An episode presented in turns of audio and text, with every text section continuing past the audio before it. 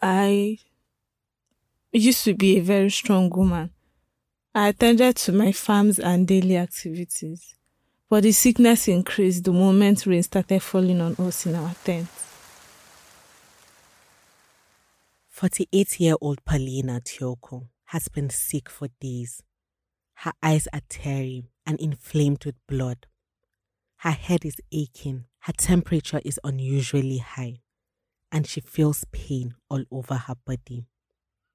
She is one of many internally displaced people at the Sayande IDP camp in Benue, north central Nigeria, who are not only battling failing health, but also a healthcare system that has failed to look after them.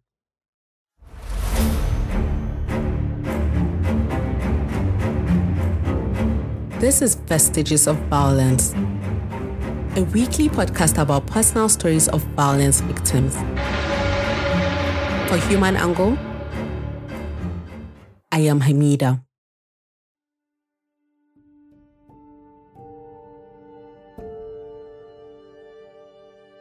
Paulina has seven children under her care, so she is eager to be back on her feet.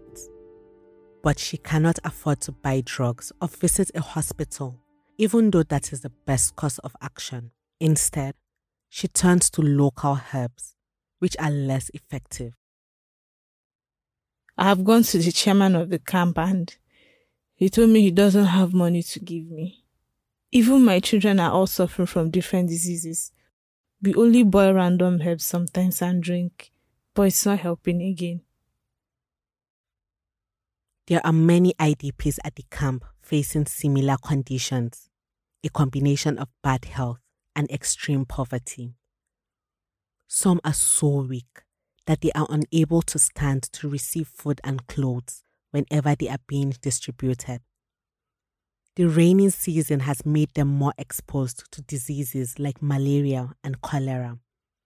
Recall that in our ninth episode, released in May, we talked about how IDPs at this camp live in shelters made of mosquito nets.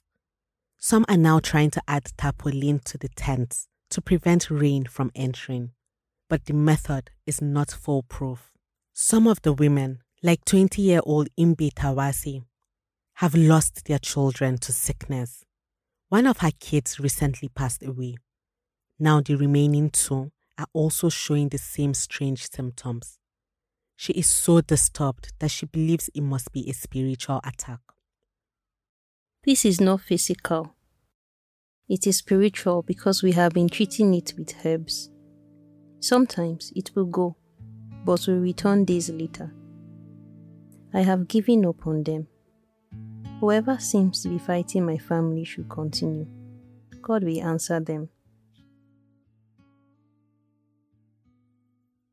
Because of the spread of diseases, other children at the camp are losing weight and their appetites. Another common symptom is the increase in body temperature. One problem that has worsened the health conditions of the displaced people is the lack of a balanced diet. When Pa Tezongwe, who is 69 years old, was diagnosed with high blood sugar in 2017, he was told to avoid starchy, high calorie food, especially those made from cassava. So he changed his lifestyle and became a vegetable farmer. But since he became displaced in 2018, he can no longer choose what to eat and lives at the mercy of others. The only available food most time is cassava flakes. I take gari every time I am famished without minding the pain. I urinate most times twice in an hour, depending on how I choose to drink water. I feel weak every time I eat, and my mouth is always bitter. I then yearn for water, but immediately I take some, I will urinate. The pain is always so excruciating. Pa's wife died 15 years ago, and his children relocated to different parts of Nigeria in search of greener pastures.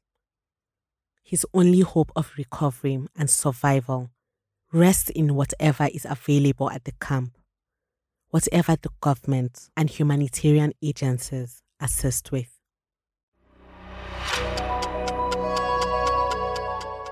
This is an episode of Vestiges of Violence.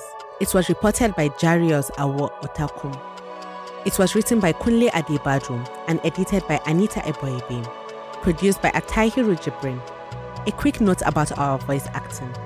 All dramatizations in this episode are based on actual interviews conducted with the subjects. Voice acting by Chigozie Benedicta, Valerie Abudim, and Yekin Akinwali. The multimedia editor is Anthony Asemuta. The executive producer is Ahmed Salkida. For more stories, go to humananglemedia.com and find more episodes wherever you get your podcasts. I am Hamida.